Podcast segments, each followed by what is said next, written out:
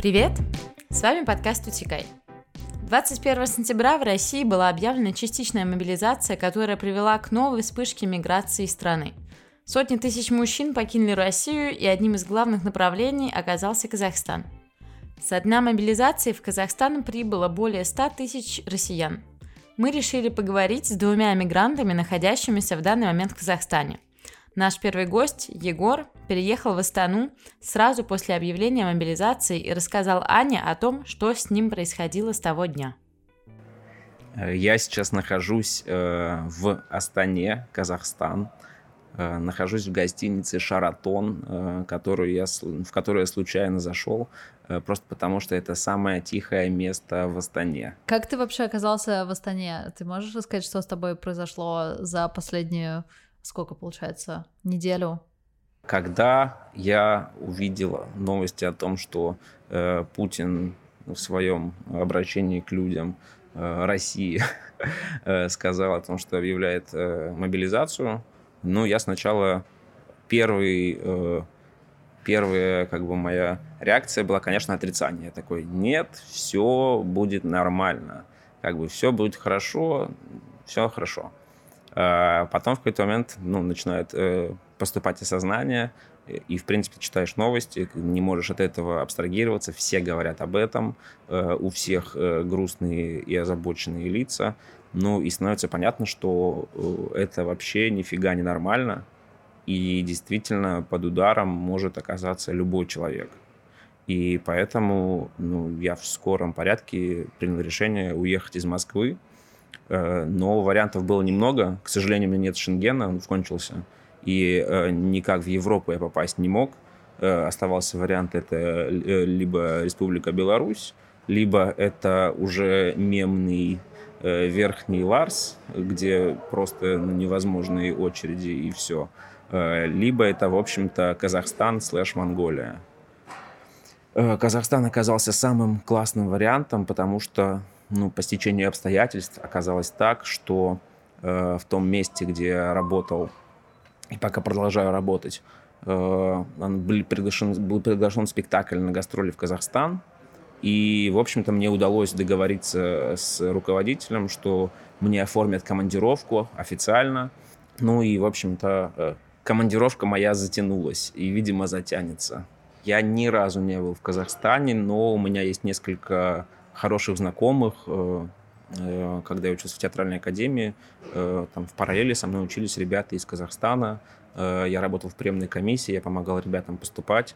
Ну, в общем, до этого у меня были только позитивные впечатления от общения с казахами. Сейчас я, в общем-то, оказался в их стране, и пока я чувствую ну, невероятное какое-то тепло. Это очень важно, конечно, в, особенно в нынешнем состоянии, нынешнем моменте. Как, как вообще ты себя ощущаешь в связи со всем происходящим? Как ты себя ощущал в первые дни, когда ты только приехал? Что я думаю, что это все было сделано в такой спешке, что было сложно, наверное, подумать э, обстоятельно о том, что с тобой происходит. Э, в первые дни я себя ощущал очень плохо, просто потому что э, у меня был маршрут Москва, Томск, Томск, Новосибирск, Новосибирск, Омск, Омск, э, Петропавловск, Петропавловск, Астана. И это э, почти двое суток в пути. Э, я почти не спал. Э, я физически не мог ничего есть. Ну, я пытался, пытался, покупал там какие-то пирожки, булочки, заходил в кафе просто хоть что-то, чтобы съесть. Но я, ну, как бы делал один укус и все, больше я просто не мог засунуть в себя никакую еду, просто э, невероятные нервы были. Я уезжаю от своей жены, она осталась в Москве, э, я еду неизвестно куда, э, неизвестно, что будет дальше, неизвестно, пропустят ли меня на границе. Огромное количество таких же потерянных людей, глаз, люди боятся подойти к друг другу, на самом деле. Вот все, кто ну, уезжал, невозможно было вступить в коммуникацию нормально, потому что внутренне все равно э, включается какая-то паническая штука, что а вдруг он знает, он скажет, а, а что я сейчас бегу, mm. и, и ты как бы смотришь в глаза человеку, вы как бы что-то понимаете, вроде хочется, но как-то сблизиться, но есть внутренний страх, что как бы пока не стоит. Я пока вот я, я, я пока не выехал, пока я не в безопасности, э, лучше этого не надо. И я вот пока ехал в покупал билеты, когда в Москве, я понял, что я э, перепутал время, потому что смена часовых поясов. Мне пришлось перепокупать билеты на поезд между городами. В mm-hmm. поезде э, сразу после прохождения границы я до этого времени не бронировал гостиницу, потому что ну, не знал, получится или нет. В итоге я в поезде, когда пересек границу, забронировал просто единственную э, более-менее дешевую гостиницу. Сейчас вообще ничего нету. Э, сейчас есть только э, номера. Вот опять же в Шаратоне есть за ну, бешеные деньги, которые не знаю, кто себе может позволить. Э, и, в общем-то, и все. Сил на какую-то коммуникацию, звонить. Э, сейчас ну, появилось же огромное чатов, э, количество чатов, и где люди пишут телефон, вот я там сдам квартиру, сдам комнату посуточно, э, или там есть э, сайт «Крыша Казахстан», где можно тоже арендовать квартиру, комнату. Ну, и я понимаю, что у меня не было никаких э, физических сил для того, чтобы вступать в хоть какую-то коммуникацию. Поэтому я приехал в отель, э, просто э, зашел в номер, завалился спать примерно часов 18, наверное, проспал. Потом проснулся, и, да, и хоть как-то почувствовал себя человеком, понял, что, блин, я проснулся в другой стране, рядом нет жены, какого черта. И, в общем-то, хоть как-то понял, что ну, надо что-то продолжать делать. Точнее, надо закончить то, что я не сделал э, еще в Москве, какие-то дела, срочно написать всем, что я добрался, все хорошо, я жив-здоров, э, спросить у друзей, кто в еще более худшей ситуации, у кого э, не было возможности оформить эту командировку, как бы, кто просто поехал э, как турист. А, они мне писали, ну, то есть и сразу же из, из одного, как бы, что я вот вроде проснулся, все хорошо, опять попадаю в эту реальность, это, блин, это не сон, и, ну, первое время вообще непонятно, что делать. И как бы, ну, я понял, что сначала нужно поесть все-таки. Э, я поел, и прям стало вообще отлично. Даже плохо в какой-то момент. Я вспомнил, блин, надо было заказать суп, потому что э, после того, как люди не едят, им нельзя сразу налегать на какую-то там жирную пищу, условно. Вот, и, ну, состояние, с одной стороны, потерянности первые дни было. Сейчас уже, э, мне, слава богу, там, через Инстаграм я сделал сторис, мне нашли вписку просто у какого-то невероятного человека здесь. У него просто супер интересная судьба. Сначала мне казалось, что он э, ну такой обычный дворовый пацан, э, наполовину казах, наполовину русский, такой полубандитский. Э, смешно было, что за день до, когда э, мы с ним списывались в WhatsApp, э, я ему пишу, что вот я приеду, скорее всего, завтра во столько-то. И он мне прислать голосовое. Слушай, я все понял, понял, брат, я сейчас с пацанами бухаю, короче. Ну, короче, давай, до завтра. Я такой... Да, да, да. Господи. Э, да, Но все обошлось в результате. Э, все не то, что обошлось. Это просто оказался, ну, э, невероятный человек, просто потому что Э, он рассказал свою историю. То есть сначала вот он такой, здесь я видел, как убивали людей, я видел, как резали людей, я типа встречался на стрелке, он рассказал, что Казахстан на самом деле супер опасная страна, тут ну, за какие-то слова могут жестко просто убить и сбить. Потом он что-то рассказывает про своего отца, который там тоже у него бандитское прошлое и как бы и настоящее. Там, он держал УПГ, сидел в тюрьме, там чемпион Союза по боксу, э, какой-то такой э, мужик. И он говорит, что вот э, он вообще э, в русскую рулетку дома играл, ну, как бы приходили его э, знакомые, друзья, просто с пистолетом, как бы. Один раз даже э, застрелился э, чувак э, в доме, как бы. И он иногда в одиночку играл в русскую рулетку дома, как бы. И говорит, я только сейчас, как бы, ну, в детстве я этого не понимал, только сейчас я понимаю, там, почему мама ушла от него. И, и вообще, ну, когда я про это думаю, прям мурашки. И он рассказывает, что вообще он в дет... Да, реально, это, это трэш. Э, он говорит, я вообще э, в детстве занимался балетом. Я такой, что? А это, ну, как бы здоровый чувак, метр девяносто пять, такой, прям с руками огромными, такой, прям, ну, серьезный парень, в общем. Я такой, что? Балетом? Он такой, ну, вообще, да, э, просто, ну, меня гнобили в школе за это, типа, называли тряпкой, там, били жестко, я не мог дать сдачи. И в какой-то момент, там, мама сказала, что если ты еще раз тебя изобьют, и, типа, я тебя выгоню из дома. Ну, как бы в шутку он сказала, да, э, но с тех пор он сказал, что я вот начал ходить э, на бокс, на боевое искусство, и, типа, ни разу себя не дал в обиду.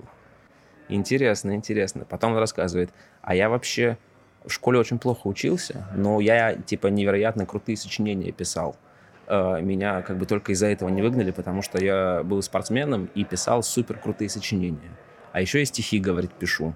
Ну, как бы сейчас писал, давно уже не пишу, но как бы... Ну и вообще во мне есть какая-то такая, ну, как бы тяга к творчеству. Я такой, вау, это просто очуметь. Это реально. Я, вот, скоро я поеду к нему, опять будем болтать, и, ну, я уже предвижу, насколько это круто, потому что это реально интересно. Я давно ни с кем так долго, подробно, обстоятельно не говорил. Как бы все там дела, какие-то вопросы, проблемы там с друзьями уже э, уехал из Петербурга, уже ну, как бы не так глубоко. Редко встречаемся, редко говорим, пока говорим, сообщаем какие-то новости. И непонятно, о чем говорить с такими же, как я, людьми. То есть э, вот даже встречаю на улице, у всех потерянный взгляд. И все хорошо, э, ровно до той поры, пока ты не задумываешься.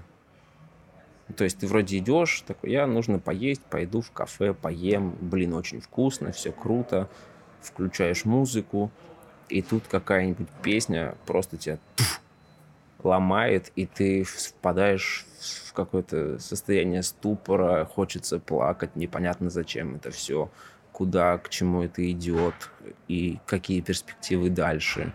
Э, ну, как бы, с одной стороны, круто, это выход из зоны комфорта, ты как бы сможешь сделать что-то больше, наконец-то ты все время как бы хотел что-то преодолеть, но с другой стороны, ты думаешь, ну, не такой же, блин, ценой. Это должен быть, по идее, мой выбор, а не э, выбор другого человека, который влечет огромное количество человеческих жертв.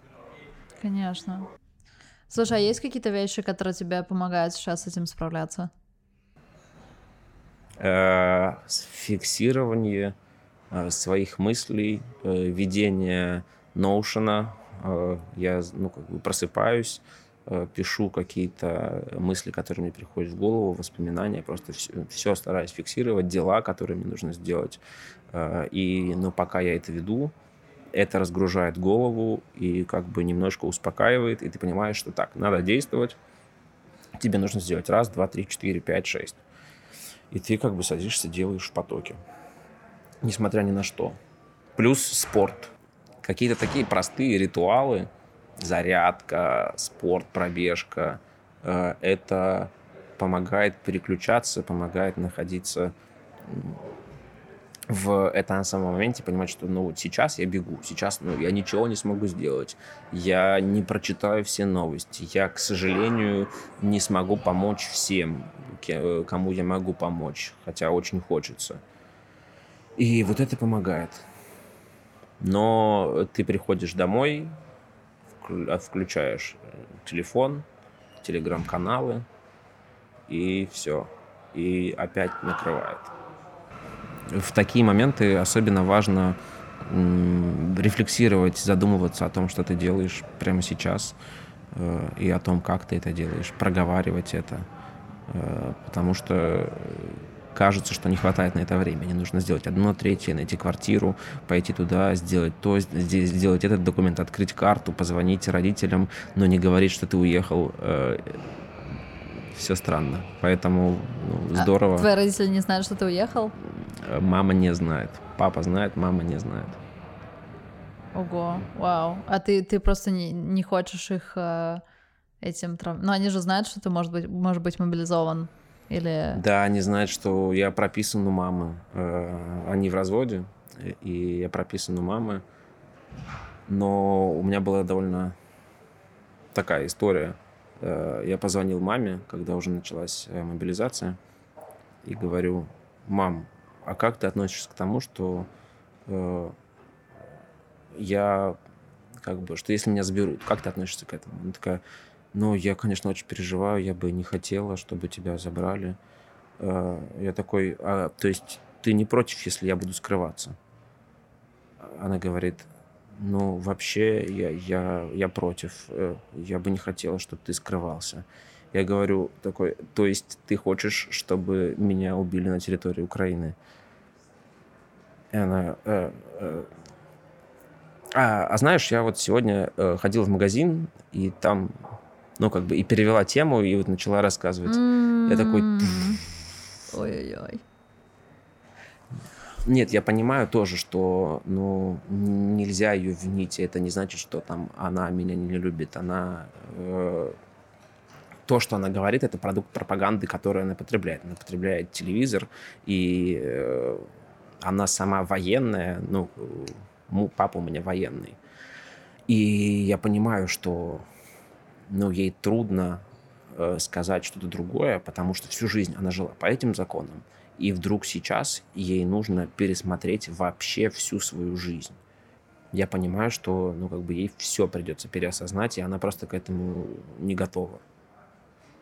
И поэтому она не может э, четко э, сказать и действительно подключиться. Просто потому, что она старается максимально отодвинуть от себя этот выбор. Ну, грустно, конечно, э, но я все равно люблю ее, она моя мама такое дело.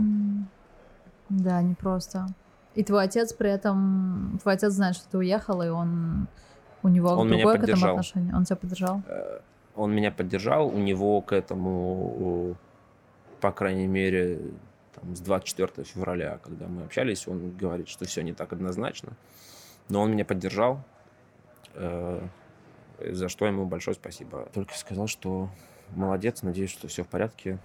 Держитесь когда-нибудь все образуется. Mm-hmm. Mm-hmm. Наш второй гость Дима живет в Казахстане уже месяц. Он приехал в Алматы по работе.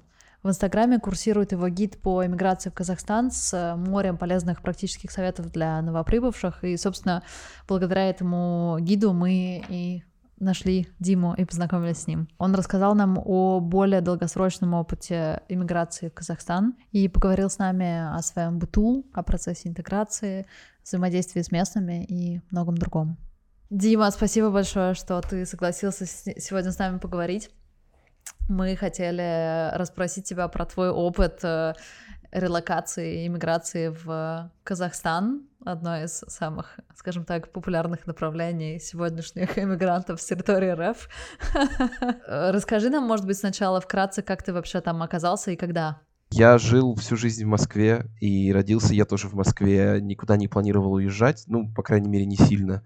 И работал в Москве юристом, занимаясь по большей части музыкой. Ну, типа 50% музыка, 50% работа. В марте этого года, то есть уже началась война, и сразу после этого, получается, со мной связались из ниоткуда, сказали, слушай, мы видели, что ты ищешь работу на HeadHunter, давай к нам, только с одним условием. Если ты проходишь испытательный срок, мы релацируем тебя в Казахстан, либо на Кипр. Mm-hmm. С 30 августа я вот нахожусь в стране и обживаюсь, смотрю, что как происходит. Ого, то есть, получается, мы прям, прям вот празднуем вместе твой месяц э, в Казахстане? Получается, что сегодня, да, сегодня месяц моего пребывания в Казахстане, и я уже практически не хочу умереть от того, как тяжело переезжать.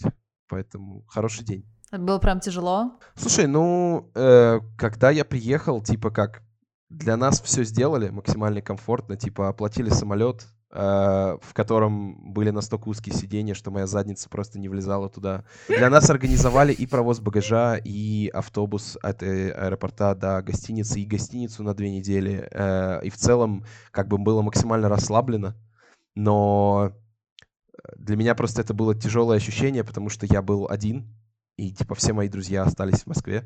Я ни mm-hmm. с кем практически в компании сильно не общался, потому что, как мы можем себе представить, в IT-компании люди не часто сидят друг с другом в кабинетах, они обычно работают из дома.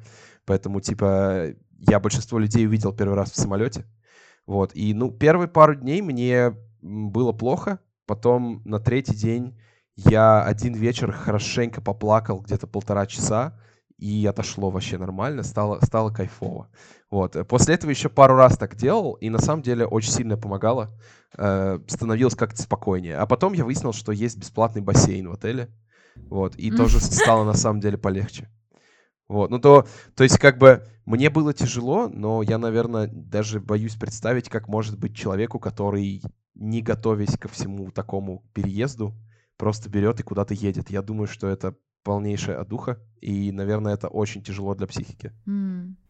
Ну да, это к слову о тех, кто едет сейчас. Ну, нужно, да, если да. тебя это успокоит, то вариант э, поплакать полтора часа, эм, мне кажется, такой стабильный стабильное занятие для мигрантов время от времени, так что... Да, ну ты знаешь, мне типа и, собственно, и моя психологиня мне это же сказала, и типа люди внутри компании, которые занимаются поддержкой переезжающих, заявляли то же самое, они такие, типа, как вы себя чувствуете? Все говорили, ну так, хреново, и они отвечали, ну да, можно поплакать, можно побегать, покричать еще можно, можете попробовать все эти занятия, они могут вам помочь, типа, в снятии стресса. Неплохой просто все, все хобби российской оппозиции. Да, вообще, реально, реально, все, все именно так, именно так. А, то есть ты, как бы, ты вообще думал когда что ты окажешься в Казахстане до этого момента? У меня есть такое, не знаю, не могу назвать это хобби. Я очень сильно угораю по э, всяким вещам, связанным с природой. Э, по большей части я с, до этого момента я на них смотрел через интернет но я всегда очень любил заходить на сайт ЮНЕСКО. Помню отчетливо, что я очень хотел посетить Казахстан и э, Кыргызстан, потому что здесь очень много штук, связанных с э, тюрками, связанных с э, цивилизацией, которая была, боюсь ошибиться, по-моему, по-моему, 3 или 4 тысячи лет назад здесь была часть Персидской империи, и они за собой оставили очень много эм, могильников крутых. Э, плюс здесь очень красивые озера и горы. Вот. я просто, смотря на сайт ЮНЕСКО, я сильно хотел приехать сюда как-то и посмотреть это все. Guess what? Я здесь. Слушай, а вот сейчас ты как-то планируешь свое обозримое будущее в Казахстане? Рассчитываешь на какое-то прям время остаться? Ты знаешь, честно скажу, я никогда не был человеком, который рассчитывает свое будущее. Типа, дальше шести месяцев я просто, когда живешь в России, ну, типа, реально сложно думать. Думал, что все, что я смогу делать, это жить в Москве, типа, и играть музыку. Это был вот мой большой план на жизнь. Но после 21-го стало, или 24-го, после 24-го стало понятно, что, к сожалению, это не вариант. Ну, и я понял, что планировать нечего, и после этого план появился, когда работодатель мне сказал, как нужно поступать в такой ситуации, когда ты переезжаешь в другую страну. Ну и до того, как я сюда приехал, я все прочитал. Когда я сюда приехал, план такой. Как минимум полгода в следующем году прожить здесь, чтобы получить налоговое резидентство Казахстана и не быть никак связанным с Россией. Блин, столько сразу тем появляется. На самом деле мне здесь нравится. Мне, когда я приехал, мне понравился климат, мне понравилось, как все выглядит. Мне действительно понравился город. Он крутой. Типа здесь не жарко, как в Москве Здесь не холодно, как в Москве, и здесь много солнечных дней. Типа, судя по, по сайту Гисметео, здесь больше, больше 250 дней солнечные. То есть, типа, wow. да, большая часть года солнца. Э, здесь я смотрю на горы, я могу туда подняться, типа за 10 минут я могу отъехать на машине от города и подняться на 3200, э, типа посмотреть вниз, кайфануть. И как бы мне здесь нравится, но понятно, что можно, раз уж, такое, раз уж такая тема началась, то почему бы потом не попробовать куда-то дальше двигаться, потому что я все еще не знаю, как люди здесь относятся к каким-то важным для меня вещам. Если по планам сказать так коротко, то, наверное, план просто смотреть, что можно дальше делать, э, куда можно двигаться, потому что, ну, из России двигаться особо некуда. Это просто теперь физически очень сложно. Двигаться из Казахстана куда легче, особенно с учетом того, что здесь можно получить вид на жительство и фактически сравняться в правах с гражданами Казахстана. Слушай, а вот э, есть такой вопрос, как бы во многом связанный также с тем, там, что ты сейчас говоришь, потому что огромное количество, э, я думаю, что большая часть э, россиян, они как бы э, сейчас все равно не рассматривают Казахстан как свою финальную точку, да, и с этим связано очень много недовольств э, со стороны жителей Казахстана. Я там читала очень много свидетельств о том, что как бы вот русские там приезжают на время, никак не, не интересуясь культурой, языком, а вообще местным менталитетом и так далее. Э, это все очень сильно меняет, влияет на там инфраструктуру, и так в стране инфляция, еще и повышается цены на жилье и т.д. и т.п. и при этом это люди, которые как бы не остаются в стране, не участвуют в ее, э, в ее развитии и едут дальше куда-то. И в связи с этим есть несколько вопросов, которые мы хотели бы обсудить. Но первый, наверное, эм, как вообще происходит твое взаимодействие с местными людьми, если происходит, и как они, в принципе, настроены там к тебе э, и вообще к, к вот этим вот русскоязычным иммигрантам, и изменилось ли это с тех пор, как вот при, приехало еще огромное количество людей после, после мобилизации, и эта миграция увеличилась в 10 раз? Слушай, ну, если честно, мне кажется, сложно сказать, потому что Взаимодействий с местным населением в Алматы у меня, честно скажу, мало, потому что я нахожусь в центре города, в самом центре практически, как, собственно, и моя работа. Я взаимодействую с местными на работе, потому что наша компания хайрит очень активно местных. Там уже больше половины людей в офисе — это казахи. Э, они настроены положительно. Я просто, опять же, меня всегда очень вызывает вопросы вот этот вот подход. Я бы сказал, что все ок, и типа здесь нет никакого негатива по отношению к тем, кто приехал. Наверное, может быть только чувство беспомощности. Ну, э, и у, и у приезжих, и у тех, кто был здесь, от того, что просто слишком много сразу. Ну, типа, тяжело инфраструктуру под это подстроить. Но какого-то негатива, связанного конкретно с тем, что это, типа, люди из России, я не знаю, я не видел. Это все, я вижу это только в комментариях в интернете. Типа самое, э, самое страшное место, где ничего не понятно и видно только желчь, это типа комменты в интернете. В жизни я вижу, как чуваки, россияне стараются вести себя круто и устраиваться на работу, а местные стараются их, блин, бесплатно ютить у себя в домах, обустраивать им еду, поиск работы, помогать им перемещаться по стране и так далее. То есть все, что я вижу, это какие-то положительные вещи и положительные маркеры страну-то просто никто и не знает на самом деле. Ну вот ты спросишь кого-то, мне кажется, что очень мало людей знакомы с Казахстаном как-то, кроме уроков географии. Я с ним знаком, потому что у меня близкие родственники моих друзей э, приехали из Казахстана, и мой папа жил в Казахстане какое-то продолжительное время, типа несколько mm-hmm. лет. Но здесь никто не рождался, но они здесь жили. И как бы страна просто в стороне. Это где-то на уровне под познанием обычного человека из России Казахстан где-то на уровне Монголии, наверное. Боюсь представить, какое количество стереотипов там присутствует. Поэтому мне да. кажется, что чуваки распробуют страну. И мне кажется, что чуваки распробуют страну и увидят, что это прикольно. Потому что я побывал, ну типа вот я здесь месяц, если отринуть ощущение того, что я хочу умереть, потому что мне одиноко, э, и потому что тяжело переезжать, ну, это, это, это привлечение, конечно же, то как не, бы... Ну, слушай, это нормально, я, да. я понимаю прекрасно, да, и верим, да. То как бы, если убрать, если убрать это чувство, то я приехал в страну, в которой вайб э, отдыха, типа 24 на 7, типа такой курорт, ну, то есть здесь нет моря, но я чувствую, что я близко к природе. Слушай, мы читали твой э, крутой гайд про Очень классный гайд. Вообще, Прям ты большой молодец. Очень крутой и подробный. Когда ты вообще начал над этим работать? В какой момент ты поняла, что это полезный проект для других? Слушай, да я не знаю, у меня просто был свободный вечер, и я подумал, что мне просто написало уже четыре человека с одинаковыми вопросами. Я подумал, блин, меня бесит отвечать на одинаковые вопросы, почему бы не написать то, что я прошел, потому что я это запомнил. А, и ну реально, почему бы и нет? Это была моя единственная мысль. Я просто сел и записал структурированно все, что я сделал для того, чтобы почувствовать себя окей.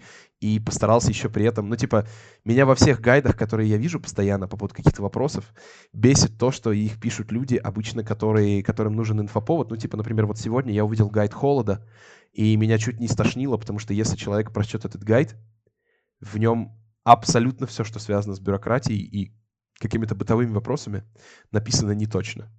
Зачем mm-hmm. делать гайд, если ты не уверен в том, что ты пишешь? Mm. Типа, я понимаю, что, наверное, ты делаешь это из благих побуждений, но мне кажется, что людям, просто как я вижу, люди, которые сюда едут, все, что они хотят, это очень простые ответы на достаточно сложные для них вопросы. Да. И гайд, в котором ты напишешь, ты должен получить то-то, то-то, и на этом остановишься, это просто нож в спину, как сейчас популярно говорить. А, потому что человек от этого, у него как бы не, вопрос не уйдет, и информации полезной не появится, и он просто запутается еще больше. Я захотел сделать это, во-первых, ну, в первую очередь для своих друзей, потому что у меня сейчас сюда приехали как минимум пять человек, которых я знаю, близко, и планируют еще какое-то количество людей приехать тоже, которых я знаю, музыканты по большей части. Мгм. Поэтому я хотел им помочь, а в итоге подумал, почему бы и не пошарить это, типа, это не какая-то конфиденциальная информация. И я думаю, что это может облегчить людям жизнь. На этом, собственно, и остановился. Просто потому что мне хотелось затронуть какие-то базовые вещи, типа как, как где получить документ, как разбираться с миграционной службой, как сделать карту, потому что это вопросы непростые, и самое страшное, что здесь и в стране-то на них прямого ответа нет. Типа в законе написано одно, по факту нужно делать другое. Я могу только надеяться, что это кому-то помогло, А тебе много людей пишут? Слушай, ну вообще мне писали какое-то время, когда Никсель Пиксель репостнула, типа мне написало много народу. Потом я так О, понимаю, Ника. я так понимаю, что типа просто люди смотрят и, видимо, как бы я надеюсь, что это self-explanatory guide, и поэтому люди просто дочитывают до конца и такие, о, ну все понятно, и уходят просветленные в закат. На самом деле, на самом деле прикол в том, что у меня есть смешное, забавное ощущение, что, наверное, люди, которые сюда приедут, э, это, собственно, наверное, то, почему я делал все дисклеймеры э, в этом гайде и почему я об этом много думал. Такое ощущение, что, наверное, многие люди приедут сюда из России, э, и несмотря на стресс и на то, что их здесь приняли, они скажут, о боже, как же здесь все сложно с документами. Мне нужно отмечаться в миграционной службе и находить место жительства. О, нет, это такая бюрократия. И они даже на секунду не задумываются о том, что в России человеку, который приехал туда, нужно пройти столько этого Это говна, что просто просто невероятно. Девять кругов ада. Типа, грубо говоря, здесь можно находиться бесплатно, без каких-то телодвижений практически, кроме того, что ты должен найти место, где жить, и хозяин этого места должен за тебя бумажку подать бесплатную в миграционку. Э, Ты можешь вообще ничего не делать. Ты не, не должен ничего покупать, ни за что платить. Ты можешь просто быть. В России, когда ты приезжаешь, тебе часто нужен, нужно покупать право находиться в стране. То есть, типа, ты должен купить патент, например, в России, чтобы работать. Ты должен э, оформить регистрацию, медицинскую справку, чтобы просто быть в стране. Ты должен пройти медос- медосвидетельствование. Здесь ты должен покупать что-то и получать справки, и только если ты хочешь получать ВНЖ. ВНЖ — это документ с правом проживания здесь 5 лет, без каких-либо проблем. То есть ты практически становишься гражданином. Типа, а до этого, когда ты что-то получаешь, ты это можешь делать без каких-то справок, денег и так далее. То есть, типа, здесь есть два основных документа. Это уведомление в миграционную службу, что ты просто на территории страны находишься, это вообще делаешь не ты, и это, это никак с, тобой не связано. И документ, который позволяет находиться здесь год, это разрешение на временное проживание. Это либо по работе ты получаешь, либо по учебе, либо из-за того, что ты здесь лечишься. И для этого документа ты должен заплатить госпошлину в 300 рублей, типа, и все, и просто подать документы пачкой. Сейчас вообще даже не ты подаешь, а эм, твой работодатель, либо приглашающая страна. То есть, типа, это максимально несложно. А у тебя, ну, насколько понимаю, там общаешься по большей части на русском языке, может быть, немножко на английском, не знаю. У тебя есть желание казахский выучить, и, и насколько это могло бы быть полезно? Или приятно местному населению? На самом деле, мне кажется, что в любой стране местному населению будет приятно, если ты просто знаешь какие-то базовые вещи, типа необходимые, а там, я не знаю, как вот... Когда, короче, я бы сказал так, я об этом сильно не думал, но когда я приехал в Грузию, думал, что, ну, блин, это же Грузия, я могу со всеми здороваться на русском, наверное, будет неловко, если я буду говорить на английском. И мои друзья сказали мне, что насколько бы это не было кринжово, э, говорить э, гамарджоба, English или меня на русском. Это абсолютно нормальная фраза, с которой стоит начинать, потому что зная местный язык и показывая, что ты даже знаешь, вот типа, знаешь, я всю свою жизнь смеялся над своей мамой, потому что она приходила в рестораны в других странах и говорила одно слово на зарубежном языке и такая, ха-ха, это круто. И я такой, блин, это смешно. Но в итоге сейчас я понимаю, что проявить культуру хоть как-то, это лучше, чем не проявить, не проявить ее никак. Типа, если ты говоришь человеку «здравствуйте» на его родном языке, это большое проявление культуры, и это много значит для человека. Для меня, наверное, это бы много значило, если человек говорит мне «здравствуйте», а потом, например, на своем языке или на английском разговаривает. Типа, э, я понял, вот будучи в Грузии, я понял, что, наверное, надо просто не думать, что во всех странах, которые близко к России, с тобой готовы и рады говорить на русском. И несмотря на то, что страна, страна здесь преимущественно русскоговорящая, то есть, типа, молодое население просто все уезжает, и оно знает английский, но этих людей проценты, типа, там, 1-2. все говорят на русском, и в городах казахский я слышу только между местными. Э, то есть всем абсолютно нормально, если ты обратишься на русском, всем абсолютно нормально с тобой говорить на русском. И большинство людей начинают разговор на русском, если ты не выглядишь как казах. Что проблематично для, буря... для э, якутов и бурятов из моей компании, потому что казахи видят в них своих. Мне бы, наверное, хотелось, чтобы местные гораздо больше говорили на казахском, и все было бы казахско-центрировано, потому что язык очень крутой, и я обязательно, я планирую его учить здесь, я нашел курсы. Как только у меня будет хватать денег, потому что пока что мне нужно покупать типа всякие бытовые вещи. Как только будут деньги, я буду его учить, потому что ну мне хочется хоть, хоть какую-то базу знать, чтобы э, не выглядеть как дурак, который хочет постоянно общаться на своем языке. Кстати, возвращаясь к началу дискуссии, это вот э, большой интересный такой топик, потому что со мной переписываются местные музыканты, потому что я уже сходил на пару фестов, потому что хотел познакомиться с кем-то, кто близок мне по тому, чем я занимаюсь. И чуваки говорят, что на самом деле люди, которые кричат, что здесь русские забирают работу, и типа приезжие, это they took our jobs, вот это вот, э, типа говорят, э, что это на самом деле проблема всех стран, где люди не знают, как обстоит, обстоят дела на, на бирже труда, потому что здесь утечка мозгов еще более жесткая, чем в РФ. Зарплата в 300-400 тысяч тенге это уже солидная зарплата. То, что выше 500-600, это уже мажоры. Именно поэтому я могу понять, почему людям страшно в связи с тем, что даже немножко растут цены на квартиры. То есть, типа, здесь никто не зафиксировал э, роста цен там в 300%. Цены растут на 15-20% в городах, которые сейчас на границе с Россией. В Алма-Аты цены не выросли, они поднялись на 5%. Это нормально для сезона. А, но люди боятся, потому что здесь нормально снимать квартиру за 100 тысяч тенге. И тенге, прошу прощения.